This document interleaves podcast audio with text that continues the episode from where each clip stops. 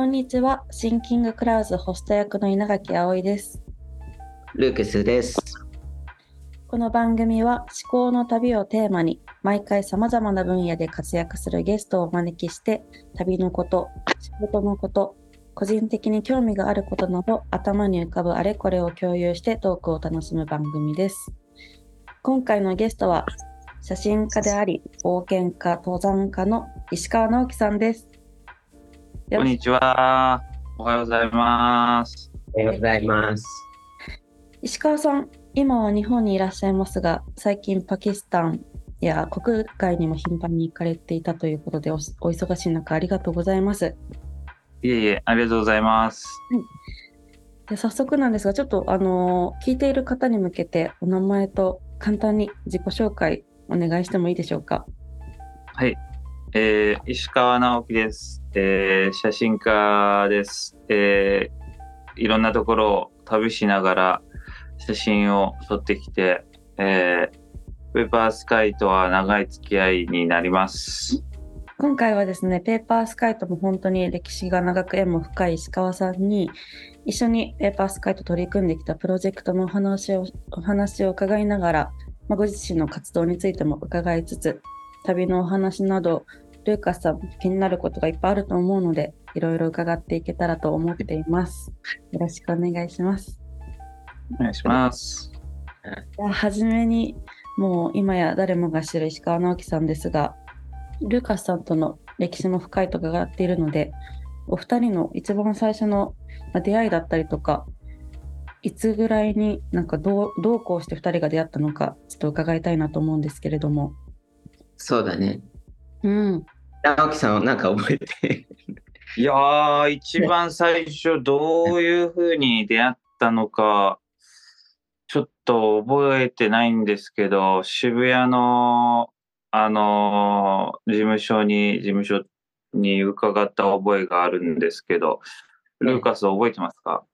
そうだね。多分それが僕も一番最初覚えてるね。なんか会い会いに来た感じとか、あの、渋谷の事務所かなと。で、あの、最初ね、一緒に作ったこのボイドの写真集、さっき見た2005年だね。これが出たから。そうですね。うん、いきなり多分会って写真集作らないから、きっと2004年とかそんな感じで出会ってるんじゃないかなと思って。で、その時直樹さんが大学院かな？そう。ですね。大学院か、もしかしたらもう大学生かもしれないし、ああ、もしかしたらまだ大学生かもね。まあ、まだな大学勉強してたの、その時。えーっと、大学では文化人類学みたいなことやってまして、大学院ではもうちょっと写真とか美術とかによったことをやってました。そうだね。で、まあ、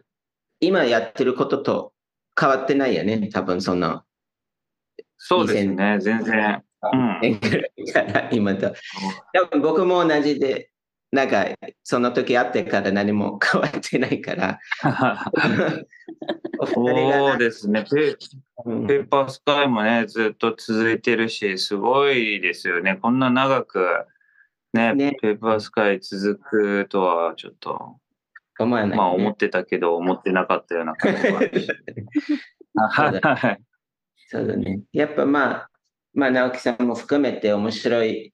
人を、まあ、世の中にみんなに教えていくことが、あの、しかもまあ、日本という場所に行って、それやりながら、あの、ずっと頑張ってきてること、まあ、すごく、まあ、自分に日本に大好きに場所にあって、あの、本当、まあ、面白いとかユニークとか、あの、社会が思ってるアイディアとちょっと違う人たちに、やっぱまあみんなが知ってもらいたいことと知ることがすごい大事なことじゃないかなという一生懸命でそのメディアを作って、今のまあ、直樹さんが写真集いっぱいいろいろ作ってるとかいろいろするけど、まあ世の中その情報の取り方とかメディアとかいろいろ自分の目で見るとどう感じてるとかどう思ってるかなと聞こうかなと思って。うん。え、そもそもペーパースカイって何年にできたんですか？作ったんですか？ルーカスペーパースカイ、あの、会社がね、あの、もともとトキオンっていう雑誌立ち上げて、そこが1996年でやってたね。で、それも日本のテーマで、割とまあ若い人の文化を、ファッションとかアートとか音楽とか、まあ日本と世界で向けて作ってた本で、それをあの6年間その本でやって、で、すごい若い人人気で、海外も人気で、あの、ただ自分で年を取って、あの、その、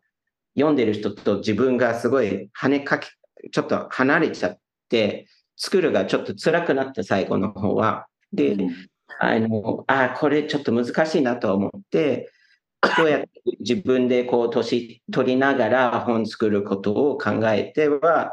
まあ、旅というテーマ、あの、まあ、文化とかだったら、まあ、直樹さんもそうだと思う。どこ行ってもね、文化があって、自然があって、あの、違う、うん、あの、見方になるし、学ぶこともいっぱいあるし、うん、あこんな、うん、こういうコンセプトで、あの、いろんな場所、自然と文化で障害していけたら、まあ自分も年取りながら作れる雑誌と、まあその、あの、意味も、あの、活かせられるんじゃないかなと思って、ペーパーサイ2002年、それで立ち上。だから。じゃあ多分2000、多分4年とか3年とかに合ってるから、本当に雑誌ができて、そうだね。ね、間もなくの時期にあってて、でもなんかおぼろげに思い出し始めたけど、なんかペーパースカイっていう雑誌を本屋さんとかで見て、ああ、これ旅の雑誌でいいな、これいいなと思って、全然面識もなくないし、紹介してくれる人とかもなんかいなかった気がするんだけど、なんか電話して、で、あ会ってくれませんかって言って会ったような気がしてきました。そうだよね。何回、うん、多分コーヒーを飲みに行った気がする。あの、古い喫茶店が、風景っていう喫茶店が、あ青山一番か。あ、ふ風景、青山一番か。覚えてない。喫茶店に コーヒーを飲みに行った風風景っていう。あ風景間違いだ。青山一番館っていう、今でもある喫茶店。あ、そうなんですか。事務所に近くにあって。そう。ああ、なるほど。いやー、すごい長いですね。もう20年近くだもんね。そうだね。そうだね。その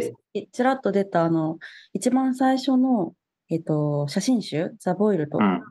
うん、直樹さんの最初の長編写真集なんですよね。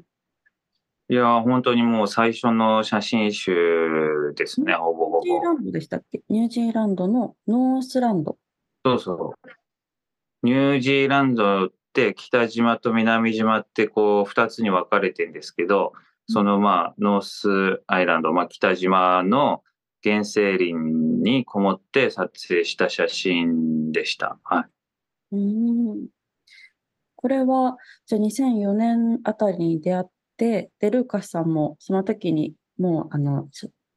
直樹さんの活動内容とかを知って、もっと伝えていきたいっていう、まあ、印象を受けて、で、写真集を作ろうってなったんですか？あ僕が？直樹さんにやって、まあ、直樹さんにやって、あの、まあ、その人、人とそういう生活をどうやってやる、まあ、彼がそういう勉強して、そういうスターナビゲーションのことも勉強したりとか、まあ、本当、あの、本当その昔からこういう、なんだろう、人のそういう文化と自然をこう交わってるようなことが、直樹さんもこんな大学生で、あの、まあ、ほぼほぼ沖山も登りきったりし、素敵な写真も撮ったり、あの、うちのペッパースカイが伝えたいようなことを自分も勉強もしたり、なんだろう、あの、本当写真集作る全然つもりもなかったけど、まあ、この目の前にこの人が現れてたら、もう作るしかないなと思ってて、で、それ、それをまあ頑張って、そう、ボイドを作って、で、まあそんな代わりに、あの、直樹さん、このペーパースカイの雑誌に、ちゃんとまあ長いことこう一緒に付き合っていけたら、まあ僕らに得るものもいっぱいあるし、あの、直樹さんの、まあ、あの、どんどんあの世の中にこうやってることも一緒に同時で伝えていけたらいいなと思ってましたらね。で、まあ、そうね。うん、その通りになってる。あの、ずっと連載がね、あの、もう15年以上多分今続いてるけど、あの、Life Knowledge というタイトル、あの、多分僕が、あの、ナックさんと話し合ってつけたと思うけど、まあ、本当こう、生活の、あの、本当に必要なものが何だろうなということを、あの、考えた上で、まあ、こう、あの、本当素敵な生活をを起こるためが、そういう、まあ、お金じゃなくて、こう、あの、人と人の間の知恵とかリスペクトとか、まあ、そういうキーワード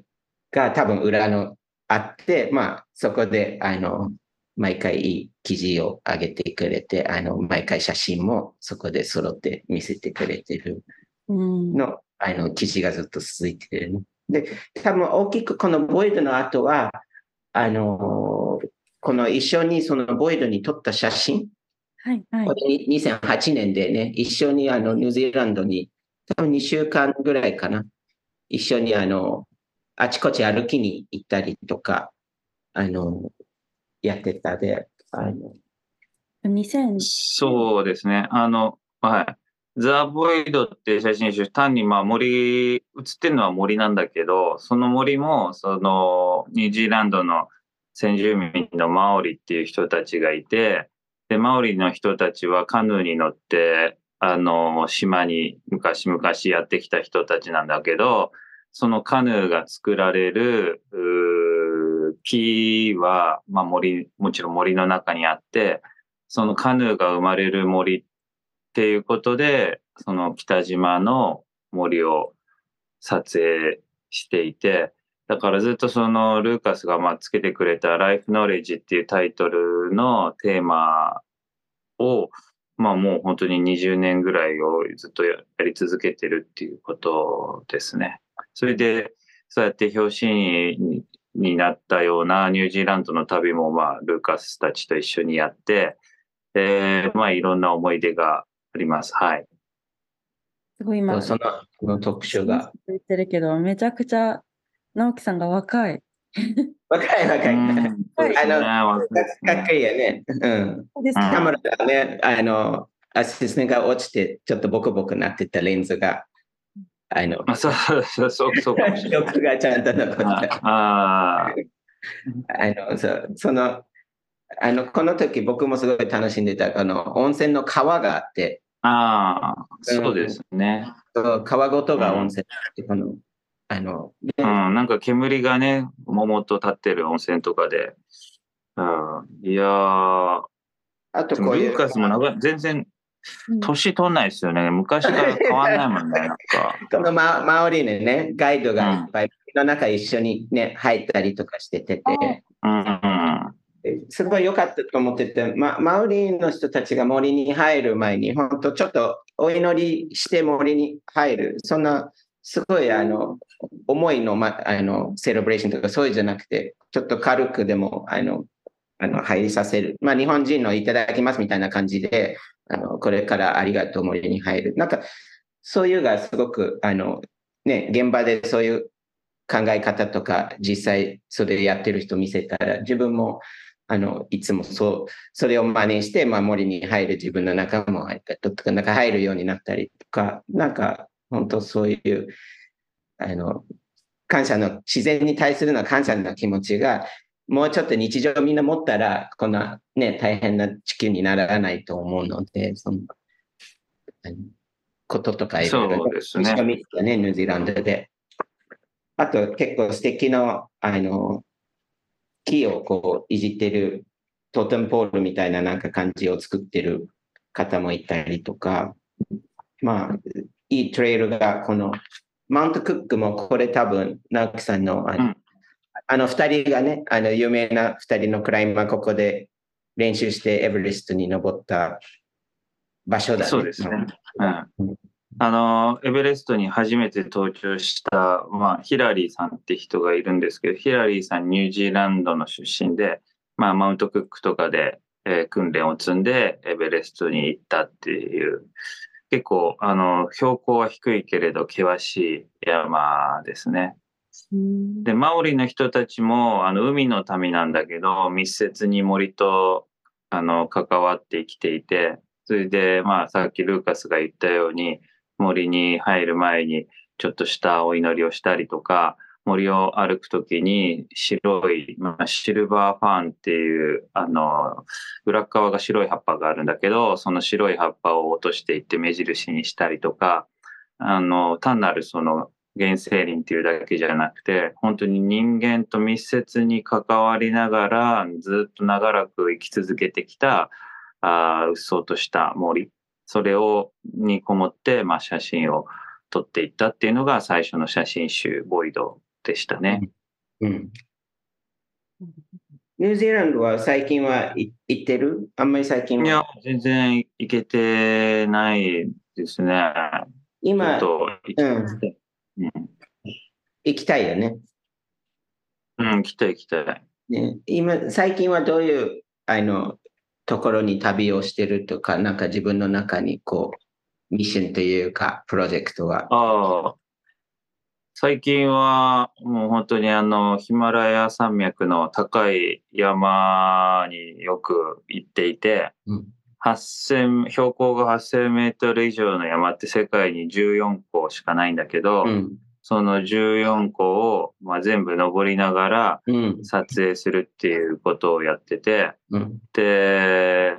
そうやって、まあ、登る人はいるけど、登りながら14個撮影するってした人っていうのは今までいないし、うん。あの、今もいないので、うんあの、自分が撮影しようと思って、うんえーしょっちゅうヒマラヤの山々に通ってうんいます。うんい今何個目は行ってるですか？今は12個目。ああ、じゃあめっちゃ近いですね。ああと2つなんだけど、あと2つも来月っていうか、もう今月末から行く予定で、ああ、いいですね。はうんうん。あのーあと2つ、チベットにあるんですけど、来は来月2つ登って、い。はい。その14個に登り終えようとしてます。素晴らしい。すごいよね。世界、世界ね、スキー行ってる人いるけど、こんなうん14個全部登ってる人で写真を撮りながら、初めてうんことになるだね、これは。そうだね、初めてのことになる。うんうん、やっぱ、まあ、で、でかいというこの8000メーターの、まあ、大きいうんことがあって、そこが、なんきの中で惹かれたこれをやろうという。そうですね。あの、ネパールとパキスタンとチベットにあって、どの山も全然違って面白くて、うん。で、一個ずつちょっと登ってみたくなっちゃったっていうかね。うん。うん。ああの、ーいつの間にか、うん、いっぱい登ってたみたいな。でも、まあ、若い直樹と、まあ、もちろん年取って体力が落ちてくるけど、どうですか？今でも全然余裕で、うん。あと10年でも登れる感じ？それか、やっぱり今でやらないとちょっとやばいなという、なんか。うん、そうですね。今やっとかないとって感じでね。10年後にはちょっと登れないかもしれないから、うん。あの、今のうちにやっておきたいなと思って、まあ、うん、昔より、まあ、経験を積んだから、あーうん高山病とかね、行動障害っていうのはあるんだけど、そういうのにあんまり、まあ、なりにくくなってるし、まあ、体力はちょっと落ちたのかわかんないけど、そんなにあんまり実感がななくて。で、はうん、今のうちに登っちゃいたいなと思ってるんですね。なんか、このボイドがね、もう15年経ってから、この間、ね、エンドワンダというあの洋服屋と一緒に、あの、久しぶりボイドの展示もやってたけど、確かその時で、あの、昔は、あの、山登り、サングラスあんまりやれなかったっていう話してたけど、まあ、年取って、これをやらなければならないという発見があったりとか、なんかすごく冒険者が、まあ、抜群準備がどうとかこうとか、なんかイメージが強いけど、直樹さんは割と、まあ、やりながらその経験を積んでいくっていうか、あの、ただ冒険者でやりたいだとかより、やっぱもっと深い意味でこ、そこの、まあ、文化だったり、人々だったり、あの、その自然の伝えたいと、なんか伝えてくるけど、どうですか？その辺、その、まあ、やってるミッションとか目的とか気持ちは、どうですかいつも。そうですね。普通のなんか、登山家の人とかは、本当に山に登ることだけが好きっていうか、まあ、あの、関心があると思うんですけど、自分はやっぱふもとの村の人たちであったり、その、ふもとの村の人たちとかがどう山と関わっているかだったり、そういうことに、えー、もっと強く関心があるので、写真の撮り方も、なんかこう山そのものを撮るっていうよりは、もう山のふもとの方からどういう文化があって、どういう暮らしをしている人たちがいてっていうところから撮影をし始めて、で、頂上に至るまで、もう人がいなくなる、えー、頂上に至るまで、えー、だんだんそのプロセスをこう撮影していくっていうやり方で、うん、あのー、やっていて、展覧会とか写真集とかも、あの、まあ、ロードムービーみたいな感じで、こう標高の低いところから高いところへ、うん、あの、こう移り変わっていく環境とか、あ時間の流れみたいなものを撮影ししてまとめていますね。うん、うん、うん、面白いよね。なんか、昔の人、まあ、例えば富士山にしたらね、あの、普段の人たち、そんなみんな行けなかった場所だったじゃない？で、富士湖という、なんかそういう、あの、神さんのようにみんなが富士山登ったりとか。で、まあ、その文化結構多分、インドネシアとかバリとか、ああいうところまではすごい強いと思うけど、直樹が言ってるような山が、そんな、あの、まあ、まあ、エベレストとかああいうところ多分、まあ、混んでるかもしれないけど、そうじゃない多分8000メーターの山行ってると思うんで、なんか、今割と3000、4000のメーターの山だったら、そういう神秘的な気持ちが、ちょっと人があんまり行き過ぎて、行きやすすぎて、なんかそういう神秘的なところが切れてるかもしれないけど、今行ってるような山で、なんかこう、すごい高いところ誰も、まあ、すごい少ない人ど、どんな気持ちになるだね、そこが。そう、あの、もう本当になんか、一瞬でひねり潰されちゃうかなっていうぐらい、なんかもう、人間より全然大きくて、こう、強い自然だから、うん、天候とか、天気予報とかもちゃんとこう、あの、本当に正確に、うん天気とかも考えていかなきゃいけないし、えーまあ、自然環境の当たり前なんだけど、人間よりすごくこう強くて恐ろしくて、うん、でもすごい綺麗でみたいなあのを、まあ、ものすごく強くこう実感しますよ。だから、人間の力でどうこうなるもんじゃないから、本当に天気が悪い時は絶対に上に進めないし、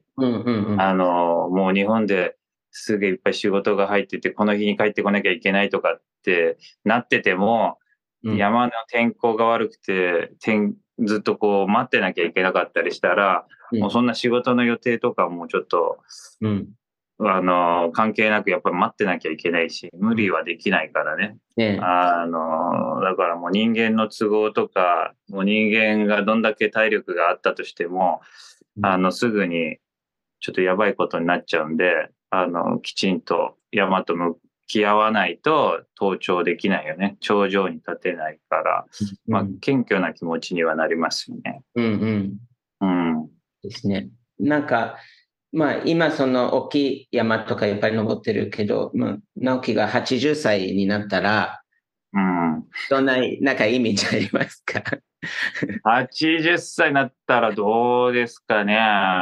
あの、まあ、うん、旅をするってことは、うん、未知のものに出会うことだと思ってるんで、うんうん、あの知らないものに出会ったりする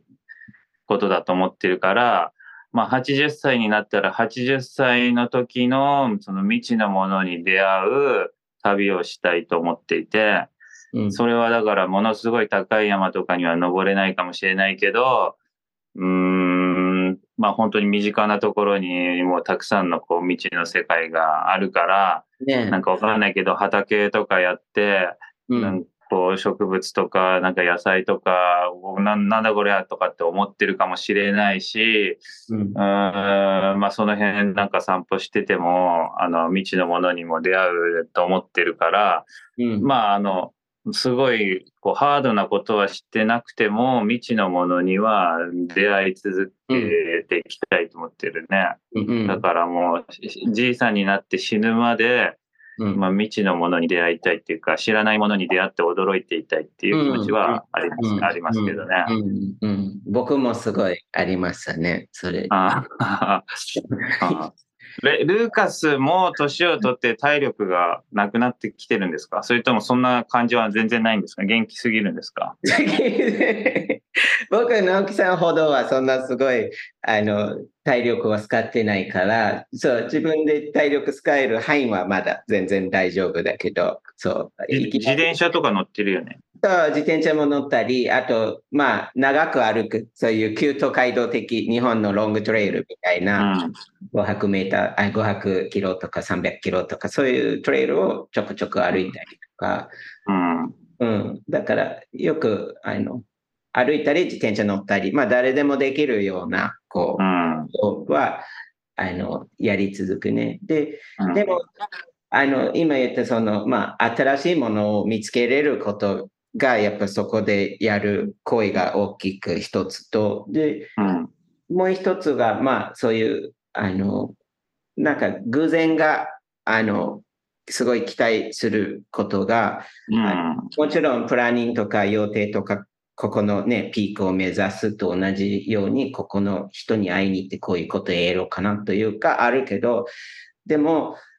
本当は多分宝になるものがそこであの考えてないことがそれで受け受けられるというか、あのでそこがまあうまくペッパースカイなるべくケチしていきたいなといつも思ってるから、うん。その年取ると若いと、あの、近くもの見ると、あと、すごい遠くからもの見るは、両方がすごく大事なことだなと思って、やっぱり自分の国が大好きな人は、すごく素敵なことだと思うけど、だけどそれをしながら遠いの国のことを受けられるとか、リスペクトできるとか、理解できることが多分その大自然もね、あの、周りにある、誰でもわからない草がいっぱいあって、そこが見れる目になると、同じぐらいの素敵で、こんなね、あの、ニュージーランドの森も入って、わからない植物見ると、どっちがどっちではなくて、両方がすごい素敵なことが、なんかそういうマインドが、あの、人が増えてくるといいなと、あの、いつも思うだね。うん、そうですね。それがね、ペーパースカイの役割でもあるし、そうね。この、うん、ペーパースカイはどうよ ?80 歳まで続けるの それともなんか、60歳ぐらいでもう引退して、もう雑誌作りやめる、なんかそういう計画あるんですか？あそう、計画はないけど、まあ正直多分その8000メートルの山僕登ってないけど、雑誌一冊作るはもしかしたらその同じ体力かかるかもしれない。そうそうそう、そうだよね。だからうん正直そこは、あの、ぼちぼち多分僕もその体力、そうぼちぼち大変。え、だからまあ若い世代、あの、うん。そう若い世まあ楽器も若いけど、こう若い人たちに、そう、そこでペッパースカイがやってきたことをちゃんとこう引き継げるように、まあ、うん。周りに若い人いっぱいいて優秀な人いっぱいいるから、うん、そこがなるべく、あの、渡せられるようには早くしたいという気持ちが正直にあって、うん、まあ、特に、じゃあこれをしたいとか、ごととかはないけど、でも何かしら多分そこで開けてくる、まあ、例えば文章を書くとか、あの、本書いたりとか、なんかそういうことは、あの、うん、あの、好きは好きだから、うん。うん、そういうような、なるほど。うん、やってもいいんじゃないかなと思う。ああ、なるほどね。じゃあ、あの、写真は、あの、シャッター切るだけでえー写真撮れるから、おじいさんになってもできるから、うんルーカスもじゃあ文章を書いたり、本書いたりすればおじいさんになってもできる。そうだ。ね。うん。うんあと、あの、今、焼津っていうところ、あの、二拠点で今住んでる東京と焼津う。ん。で焼津は、あの、釣りいっぱいできるから、海、海もあるし、山もあるし、川もあるし、うん。もあるし、ちょっと釣りは、今のところ僕は、あの、ビニール袋と石しか捨てなくて、釣り全然釣れてないじゃん、それ。そう釣れてないから、あそう、それもちょっと力入れないとなと思って、はい。あよあうにしなければならない。あ。まああのなんかこんな、船船乗るといっぱい釣れる。あの、ちょっと鶴ヶ湾だから、ドロップが日本一ですごい、あの、魚いっぱいいる。で、ちょっと船乗ると、本当簡単で釣れるけど、僕はあの、から家がすごい浜、もう歩いて1分ないところにある。浜から釣りたいから、そうすると少しこう、まあ、どういう地形になってるとか、岩どこにあるとか、魚何時来るとか、な季節による流れが変わるとか、まあ、すごくそういうことが読めるはちょっと時間いろいろかかるから、うん。うん。そういうようなことができたらいい、いいおじさんの生活かなと思って。なんか、お老後のどうするかトークみたいになってるけど、そうだね。うん。え、稲垣さんはおばあさんになったらどうするんですか？いやいや、もう、今、今30、今年31になる代で、あ、30になった。ら、すごいね。うんルーカスさんとは大学の時から会ってるので、多分20歳とかからねうん。あの時間経ったなって思うんですけど、80歳か。どうだろう。想像できないですね。どううなんん、そうですよね。なんかあのさっきおっしゃっていたあの私にとってお二人はあの本当見えない世界を教えてくれる存在だなと思っていて。でそれを、まあ、実際に何ですかねビジュアルとか、まあ、雑誌とかだけじゃなくても実実際に行かれてるじゃないですか。で体感していて。うん。で今日お話聞いていても多分写真集とか雑誌とかでお二人の存在知っていても、やっぱちゃんと言葉で聞いたりとか、なんか、どういうふうに感じたのかっていうのを今なんか知れて、なんかそれも、あの、すごいワクワクするし、なんかずっとワクワクしてたいなって気持ちになりました。うん、そうですね。ワクワクしてたいですね。うん。うん、ワクワクする。でも意外、簡単なことじゃないよね。なんかうん、それのりなんか、動力があってワクワクする気気がする。うん。僕、甘いもね。甘いもの、直樹また統一があるけど、うん。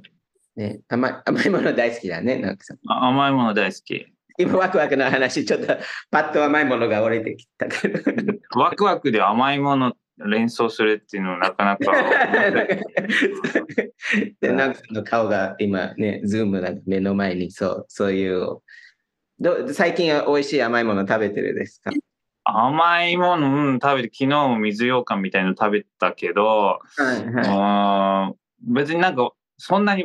あのー味に僕すごい詳しいわけじゃないから、い。はいあのーお腹が減ってる時になんかた食べると何でも美味しく感じられちゃうっていうのがあって、はい。うん、あと2ヶ月ぐらいヒマラヤとかに行ってから帰ってくると本当に何食べても日本で何食べても美味しく感じちゃうっていうのがあるから、うん。そのワクワクするなんていうの？ハードルが低いっていうかあの、すぐワクワクしちゃうっていうかね甘いもの食べたりし、普通のその変なジュースとかでも美味しいなって思ったりとか あのーコンビニとかの普通のバナナとかでも美味しいなって感じたりとか、うんうん。うん、何久々に食べると何でも美味しいなってちょっと思っちゃうっていうのはあるよね。すごいですね。うん。こんな高い山、苦しく登ってる方がジュースでもうバナナでワクワクするって。うんもう炭酸のなんか甘いジュース何でも何やブドウでもオレンジでもいいんだけどうん何飲んでも美味しいなって思うね。うん 面白いね。仲いいかでもルーカスは、ういろんなところでいいもの食べてるから、なんかもう舌が、舌が肥えてて、そんなジュースとかじゃ美味しいとか思わない。なんかおすすめの甘いものとか多分あると思うけど、俺はないんですよね。うんこ今度食べに行きましょう。あの、小川お願いします。小川町というところね、埼玉にこの間出荷してね、あの、で、あの、日本のそういう無農薬を、まあ、70年代に金子さんという有名な無農薬のファーマーがいたけど、その人がその小川町に行って、うん。で割とみんな、ああいう無農薬あの時代ですごくヒーローではなくて、もうみんな迷惑かけてるみたいな扱いだったの人たちで。で、うん。彼割とそのコミュニティすごくうまく溶き込んで、あの、あのエリアだけで無農薬がすごく多いよね、ファーマーたちが。で、今の若い世代もそれみんな分かって、あの結構面白いエリアになっている。で、そこで作ってる山ぶどうを使って作ってるワイナリーがあって、その同じ山ぶどうの作ってるソフトクリームで、あの砂糖使えなくて、あの米,、うん米のあの甘いのあのシロップみたいを作って、それとその山ぶどうをミックスしてあのソフトクリーム出してるけど、もう抜群、あの、ああ、それは美味しそうだね。本当に美味しそう、それは。それちょっと今度食べに行きましょう。あの、うんいや、本当に、それはいいね。行きましょう。来年の春ぐらい。うん。いいですね。大体、はな話したのがね、もう、もうんそうだね。大体話できたらね。う、うんうん 特にお知らせしておきたいこととかありますか？いやいや、もう、あの、今月末からチベットに行って、山登りにまた行行きますよぐらいな感じで、特にないです。はい。うんうん。そのあたりで、今回のゲストは写真家の石川直樹さんでした。ありがとうございました。ありがとうございます。また会いましょあありがとうございます。山最後の気をつけて登ってください。う。はい、登ってきます。ということで、今回のシンキングクラウズ、写真家の石川直樹さんをお迎えしました。ルーカスさん、いかがでしたでしょうか？いや、とても、あの、朝早い時間であのコーヒー飲みながら楽しい話がいっぱいできて、あのちょっと懐かしい話と、あと、まあ、明るい未来の80歳を目指して、あの、おちもできましたので、あのちょっと人生が、あの、こんがり、あの、あったかいなあトークでしただと思いました。うんうん。なんか、あの、聞けば聞くほど通ずるものというか、まあ、もともと20年ぐらいか、もう結構。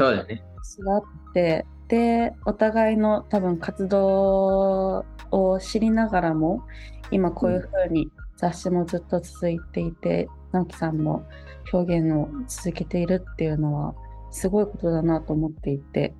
なんかお二人のあの何ですかつながりというか応援し合うじゃないですけどなんかすごくうん強いつながりを感じさせてもらいました。ワクワクしました。よかった。僕もワクワクしました。ありがとうございます。ははい、ありがとうございました。い、また次回の更新もお楽しみに。じゃあ、ルカス、あはい、りがとうございました。はい、じゃあね、またです。